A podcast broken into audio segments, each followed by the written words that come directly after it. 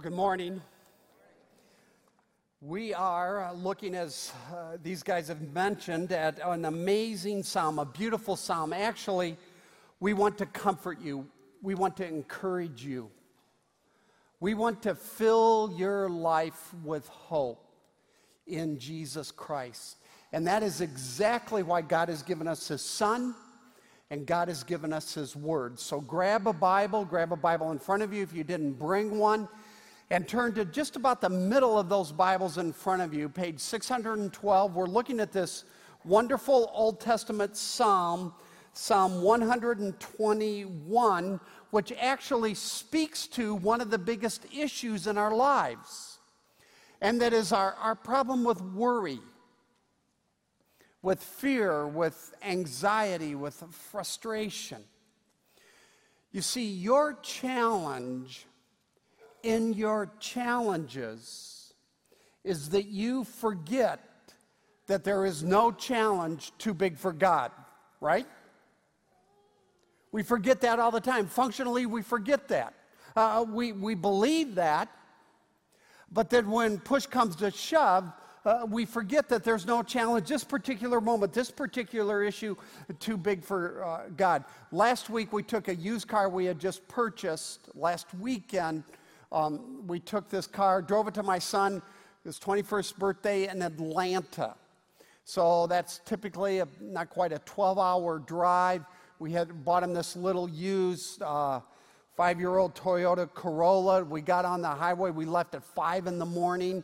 You know, we were timing so we'd avoid uh, traffic. And we get about 45 minutes down the road, and then the rear bumper guard comes off, and Rhonda looks in the rear view mirror, and the side panels are kind of flapping out. Now, I don't have a mechanical fiber in my body. All that stuff is lost on me.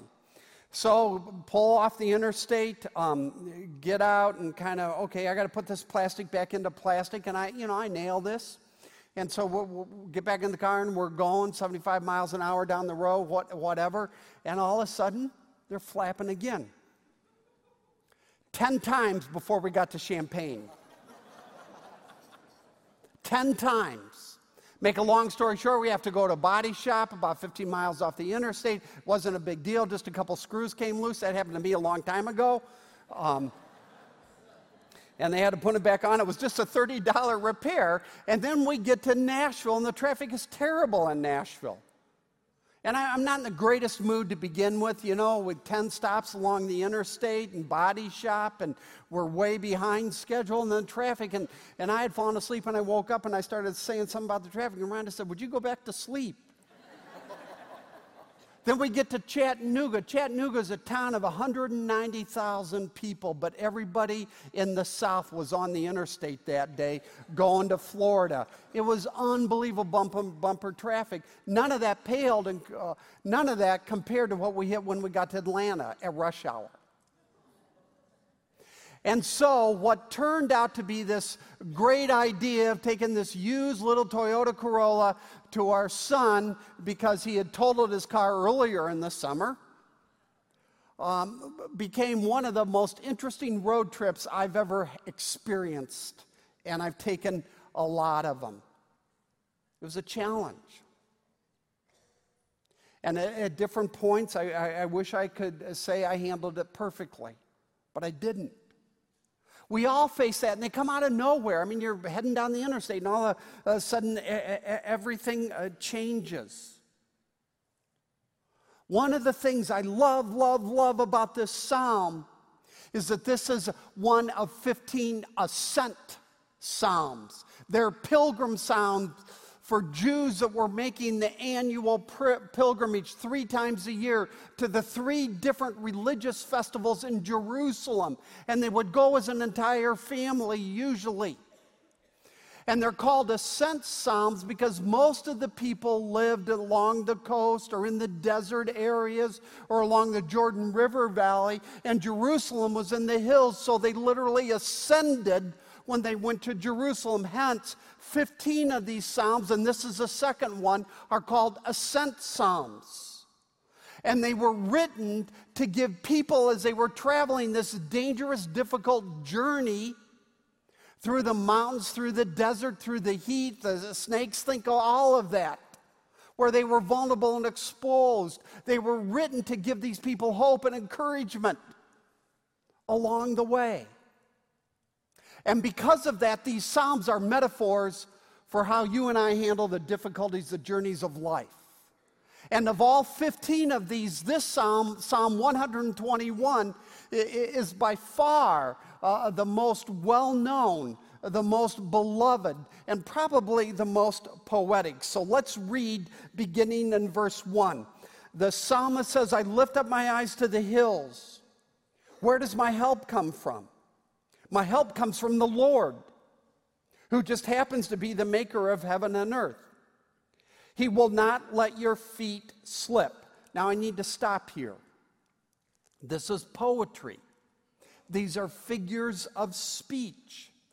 This is a metaphor for God's active, detailed, specific, personal presence in our lives, His protection in our lives, the way He works in the life of His children. Think uh, Romans chapter 8 God works all things together for good. That verse does not say all things are good, but that God works all things together for good. So the psalmist is not saying you will not trip ever. And we were hiking in the Rocky Mountains a couple of weeks ago, just last month in June, and I took a really bad fall. I tripped. That's not what the psalmist is saying. The psalmist is saying that God's got your back and He's going to get you through, He's going to carry you, keep you safe.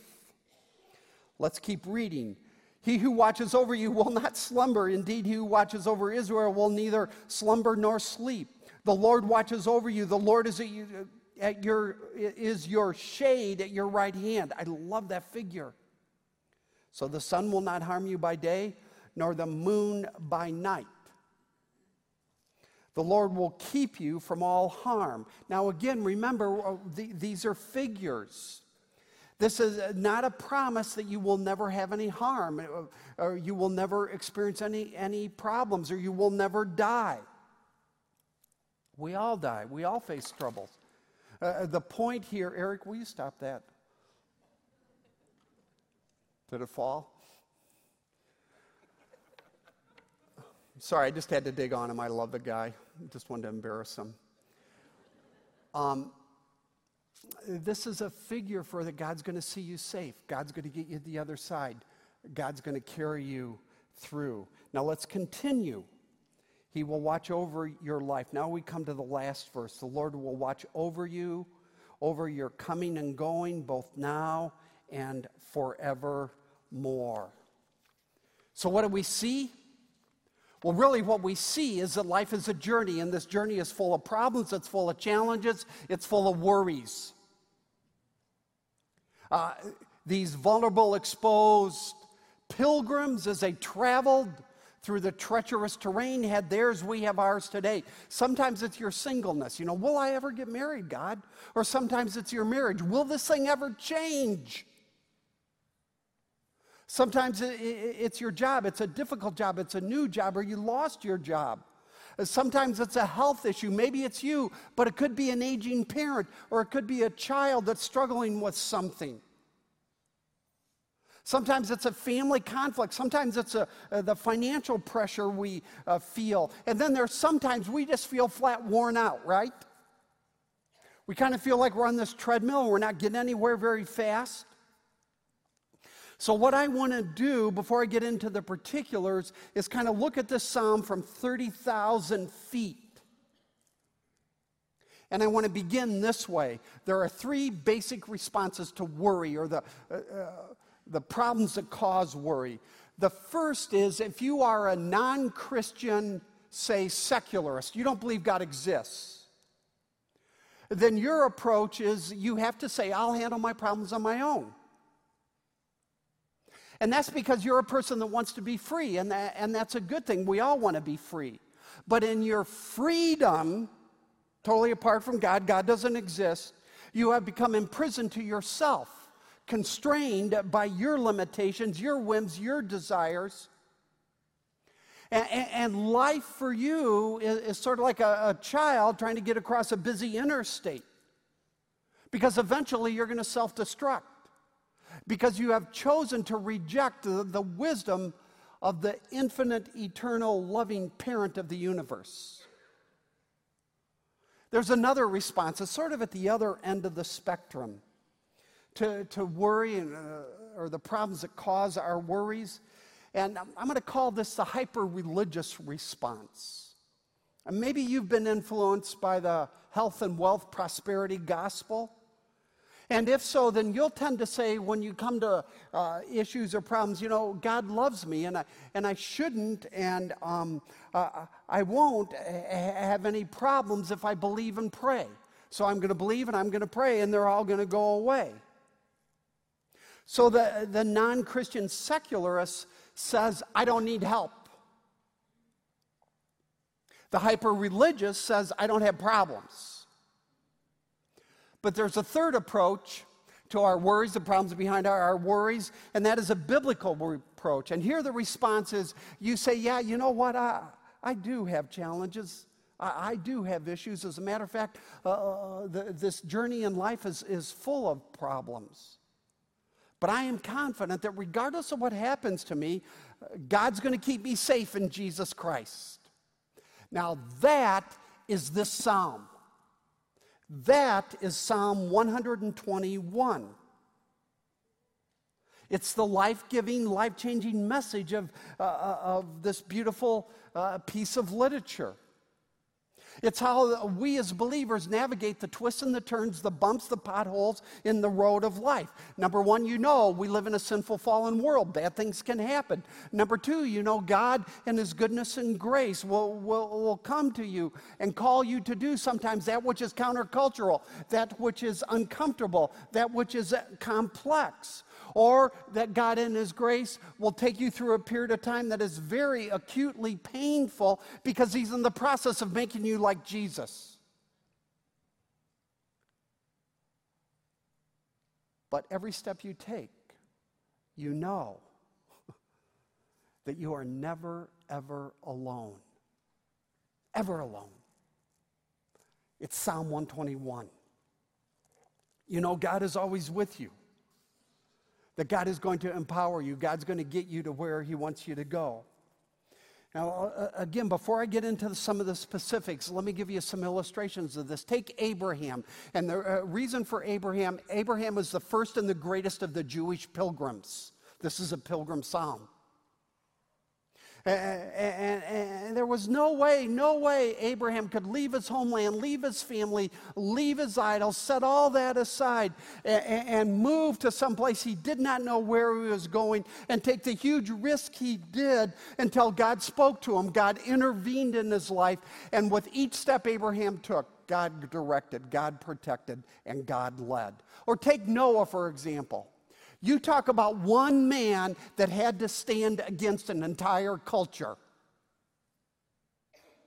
And then figure out a way to get these animals by pairs onto the ark. No way Noah could do that on his own. No, no way. But God empowered him. Uh, God blessed him. God kept him. God directed him. Moses in the Old Testament wasn't eloquent eloquent, had no passion whatsoever for leading the Jews out of Egypt. But man, God showed up in his life. And God changed Moses from the inside out. And Moses turned into a giant of a man. Or, or, think of the famous story of Shadrach, Meshach, and Abednego. There is no way they could keep themselves alive in the fiery furnace, uh, or, or Daniel keep himself alive, for that matter, in, in the lion's den. But God intervened, and God protected, and, and God delivered. Then we come to the New Testament. And what would become a picture of the way the church expanded uh, the disciples come to Jesus and say, Jesus, we got 5,000 people here and we have no food and we got to feed them. And so Jesus takes a boy's lunch. And with this little boy's little lunch, he feeds thousands of people before the disciples' very eyes. God's power, God's presence. You and I have no, zero, nada ability to navigate the problems, the challenges, the worries of life. We have no ability to rise up and do what God calls us to do. We have no ability to sustain, sustain living a life of sacrifice, uh, doing hard things for Jesus Christ, speaking up about Christ, uh, uh, giving ourselves to the needs of people around us who, who have so many significant issues, struggles. But God refuses to let us go. Uh, God refuses uh, to leave us to our own limits, our own limitations. Only a few fish, a loaf of bread. God will empower you. God will change you. God will bless you. God will get you to the other side. He's going to get you where He wants you to be. That is the message of this psalm. It's why this psalm is so beloved. Now, I want to dig a little deeper and I want to ask the question okay, um, what is it specifically that pilgrims who live that way, move in that direction, align with God that way, believe? What is it that makes them tick specifically? Four things. Number one, according to the first two verses, they believe in a divine helper with divine power. They believe in a supernatural God, supernatural helper who has unbounded power. So the psalmist says, My help comes from the Lord, who just happens to be none other than the maker of heaven and earth. Talk about power. Now, if this is you, if you can say this with a psalmist, this means that you have seen the emptiness and the selfishness uh, of living life apart from God. Uh, uh, uh, of buying into the notion I, I want to be free to do whatever I want to do. I don't want anybody to tell me what to do. You've seen the, the emptiness, the selfishness of that. Uh, you know, frankly, that that's not sustainable. It's not sustainable for a culture, it's not sustainable for a marriage, and it's not sustainable for you. And so you are a person that has concluded that God exists and therefore I am not alone. I have a creator, maker, king who is my helper, a guardian, lover of my soul who is infinite in his grace, who is my ally. He happens to call, the Bible tells us, every star by name, every single star by name. He knows every single hair on my head. Every single hair on my head. And therefore, my safety and my security is one of his primary commitments, and you know that. And yet, sometimes you're heading down the highway, man, and all of a sudden your bumper cover's flying off. So, while you are a person that will get lonely, we all get lonely you know you're never alone. And with the psalmist, you say, verse 2, My help comes from the Lord, the maker of heaven and earth. And he's not just anybody, he's the creator king. Now, let me take this a step further. I want you to see this passage from the book of Isaiah I love. Isaiah is writing, uh, Can a mother forget the baby at her breast and, not, and have no compassion on the child she has born? Though she may forget, God is saying, I will not forget you. See, I have ingrained you on the palms of my hands. Man, you talk about a passage that describes in some wonderful ways, vivid ways, the love of God, the presence of God in the life of his people. Hear what Isaiah is telling us that the love of God exceeds the love of a mother for a child. And it's so specific, this love is so specific that our helper God has engraved our names on his palms. That's how much God, the God of the universe, loves you. It's just amazing. Just, uh, so when the psalmist begins in verse 1, I'm talking Psalm 121, by uh, looking at the hills and then, and then moving from the hills to the creator of the hills beyond the hills what he's doing is he's bouncing from creation to the creator. And we call that move faith. Now, we all exercise faith. The psalmist is choosing to exercise faith in the creator, the maker, the helper, the king.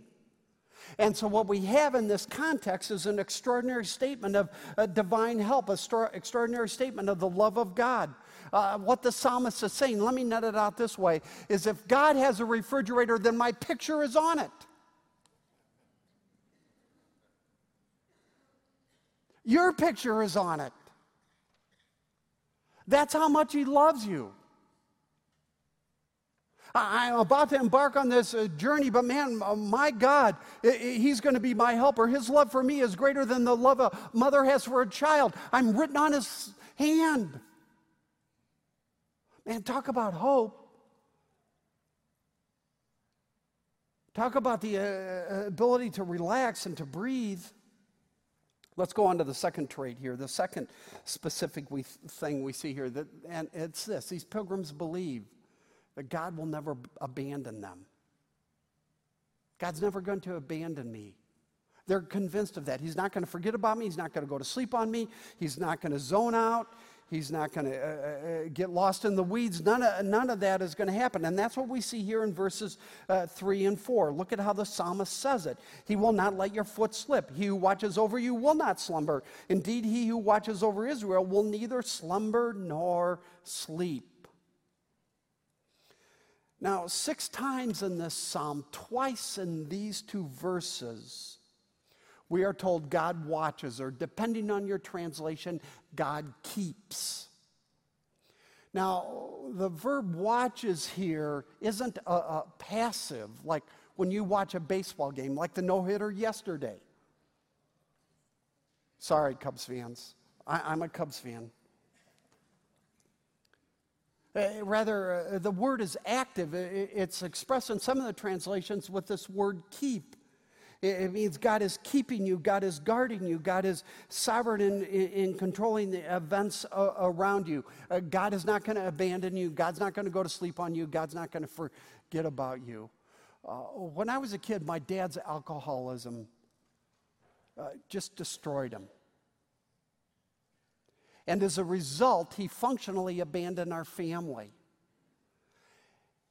And, the crazy thing is, my dad was a, a phenomenal athlete.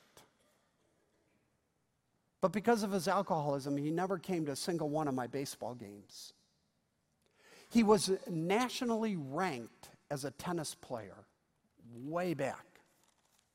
My grandparents, his parents, built a, a beautiful tennis court on their property way back when that kind of stuff didn't happen much. Never once did I play tennis with my dad. Not a single time. Because if my dad wasn't drinking, he was sleeping it off. He was slumbering. We as Christians, and boy, believe me, I, I, get this now because of what I've been through we know that our God is different. We know that the one who made us protects us and will never ever go to sleep on us and will never ever zone out and never ever lose us. God is not going to forget about you. God always, always knows what's ahead of you. He knows what's beside you. He knows what's above you. He knows what's underneath you. He knows what's coming up behind you. He knows what you need to get there. God sustains the galaxies. He's not going to forget about you. He will not abandon you. He will not let your feet slip. Oh, oh no, wait a minute, Rob, man, I, am going through this thing and, it, and it's just awful. And I want to say to you in those awful moments, God is not loving you any less. What He is doing is He's taking you deeper. Deeper. You're going to school. And do not, do not misread this psalm. God is not promising your happiness, He's promising your holiness. And it's easy to read a psalm like this and conclude, oh, oh you know, man, God's just going to protect me so I can go do whatever wrong. Because God has always taken you on one primary journey, and that is dealing with the deepest, darkest issue in your life that is your sin, your arrogance, your independence. And so, when the journey is hard and, you're tempted to think God has disappeared or God has fallen asleep on me or, or God has uh, moved on, Psalm 121 is saying the opposite God will never, ever abandon you. David says the same thing in the 23rd Psalm when David says, Even though I walk through the valley of the shadow of death, that's another pilgrimage psalm of sorts. David's on a pilgrimage, Even though I walk through the valley of the shadow of death, I will fear no evil. He is with me. He is with me. He is with me. God never slumbers. Third, these incredible pilgrims uh, uh, believe that God is right beside them. I believe God is right beside me. You believe God is right beside you. They believe in the constant protective presence of the living God. And it's life changing. Man, you talk about freedom, it's, it's liberating. We see this in verses 5 and 6. And what is so crazy about verse 5 is that God is so close, so real, so present to the pilgrim that he is uh, described as being at our right hand. And this presence is so life changing, life giving. It's like the shade of a tree in the middle of a Middle Eastern desert. And it's so nonstop that in the next verse we're told it's day and night. The sun will not harm you by day, nor the moon by night. Now, earlier in the Old Testament, there's this crazy, wonderful story from the life of Elisha the prophet.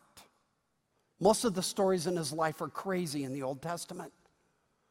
In this particular story, Elijah, this godly prophet, is, is surrounded by the enemies of Israel because the enemies of Israel know if we can eradicate this prophet of Israel, we can eradicate Israel.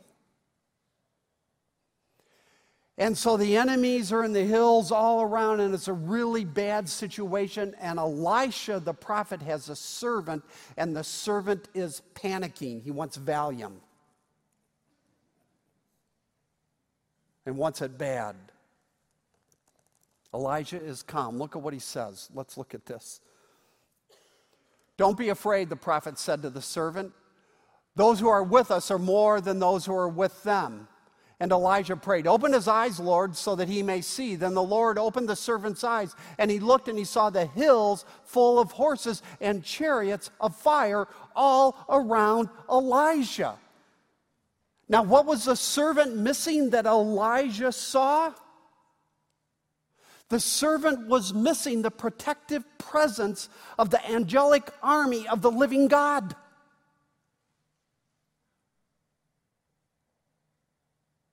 Now, hear me.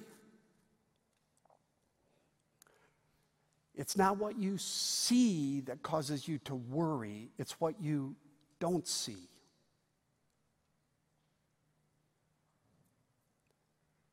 It's what you don't see.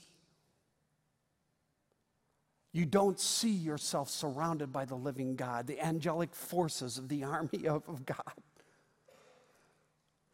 As Christians, we travel the same road, we breathe the same air. Man, we shop in the same stores, we face the same pressures, uh, the same dangers as non Christians. The difference is that each and every step of the way, each and every breath um, we, we breathe, we know we are accompanied by God. He is the shade at your right hand. He's that close. He's that present. He's that good. And unlike our non Christian friends, and here we get at the, the difference, uh, uh, no matter what our doubts are, no matter what our dangers are, our difficulties, we know that God will keep us. And uh, uh, this knowledge of God's protective presence in our life becomes shade against worry, shade against the scorching heat of the devil, the world, the flesh. My God is here, my God is present. It's Psalm 121. Now, fourth, uh, the last trait I want, I want to mention as we unpack what it was specifically that these guys clung to, that I want you to cling to as a follower of Christ in this crazy, chaotic, increasingly confusing world we live in, is this. These pilgrims believed that God was going to sustain them to the end, to heaven. This is the last two verses. In other words, what they believed is that God's love would never fail, it would never end, that their story, your story, my story, in Jesus Christ will have a happy ending. And the Bible calls it heaven. Uh, look at verse 8, this last verse. The Lord will watch over your coming and going. In other words, wherever you are. You're, when you go out, when you come back, everything in between. It's a figure for every place you go, every nanosecond of your life. But then he continues, both now and forevermore. Whenever. Whenever you go. Wherever, then whenever. This is the last line uh, uh of Psalm 23, a, sister psalm of sorts. When at the end of Psalm 23, um, uh, David says, I will dwell in the house of the Lord, what? Forever. Forever. And we have this confidence that heaven is real. And we see this life as a journey uh, towards heaven. It's Psalm, if you want another Psalm, it's Psalm 73 and verse 26. Uh, God is the strength of my heart and my portion forever.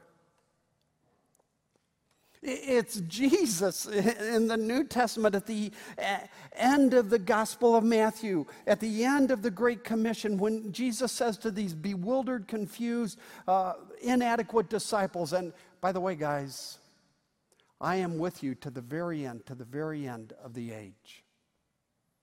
There will never be a time I will not be with you.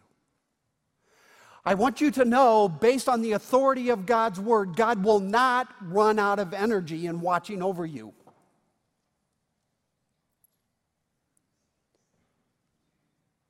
He can handle you. He will not fail to finish the good work He has begun in you. He's going to carry you to heaven. Now, there, there's a part of me, and I, it shouldn't be there, but there's a part of me that hates to admit that I'm a worrier. And I, I actually think as I've gotten a little older, I worry a little more. Now, I don't worry about everything, but there's some things I worry about. And one of the things as I look back on my life is that I realize that I worry about things now that I never worried about when I was in my 30s. And there are things in my 30s that I worried about that I don't worry about now. You're just like that. We all have certain things that get under our skin. And they become challenges, they become, they become worries. What is the promise of Psalm 121? The promise is that God will never ever stop loving you, never ever stop caring for you, never ever stop protecting you. Because He is your helper and your creator. So, your challenge in your challenges is to know that nothing is too big for God. Nothing is a challenge for God. Now, you're going to have stuff, I'm going to ha- have stuff, But God will never, ever, God, uh, uh, abandon you. He's going to carry you to heaven. But I can't stop here. Because we need to be honest about something. And that is, you and I aren't equal to this. You and I can't do this on our own. We can't live this kind of life. So, what do we do? Well, we understand there's only one pilgrim who has ever lived this way. There is only one pilgrim, one person who ever had this complete confidence in the protective love of God, and that is Jesus Christ. Only one, only Jesus. And then we understand, and, and here we're moving back and we're looking at Psalm 121 in light of the sweep of the entire Bible. We understand that what we have here in this psalm is a beautiful picture of the confidence that Jesus Christ had in his heavenly Father. And nowhere was that confidence more vividly displayed in, than in Jesus' final pilgrimage to Jerusalem when he went to the cross to die in our place for our sins. And so when you read this, think about Jesus. Jesus is ascending to Jerusalem. He looks to the hills. Uh, but he looks beyond the hills to the maker of the hills, to his heavenly Father. But in that moment, the only moment for Jesus, he got nothing. He was forsaken by God. Even though he perfectly trusted in God. And he was forsaken by God and he got nothing from God. So, in dying on the cross in our place, we could be given everything. Righteousness, forgiveness, eternal life, the hope of heaven. And that, my friends, is how much Jesus Christ loves you. What you couldn't do to earn your own righteousness, Jesus has done perfectly in your place. And Jesus was the only one to whom God ever said, Believe in me, and as a result, I will judge and condemn you. God said that to his son, so he would never judge and condemn us in Jesus Christ.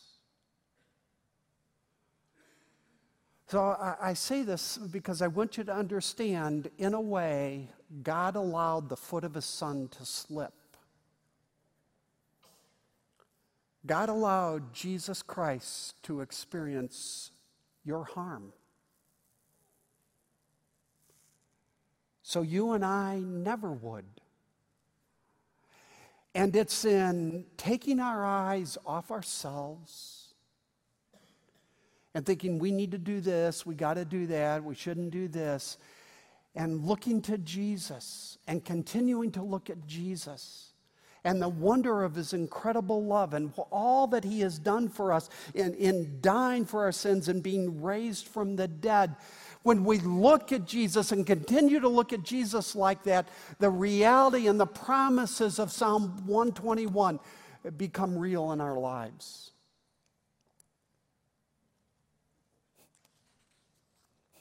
become real.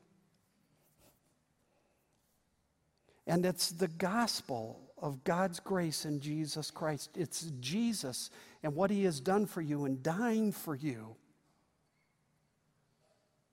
and it's in looking at Jesus that you begin to solve your problem of worry. It's Psalm 121. Let's pray.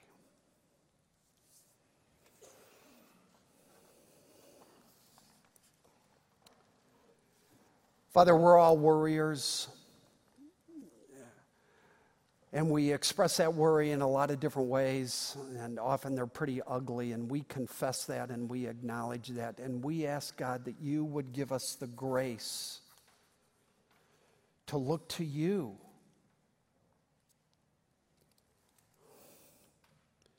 To rest in you,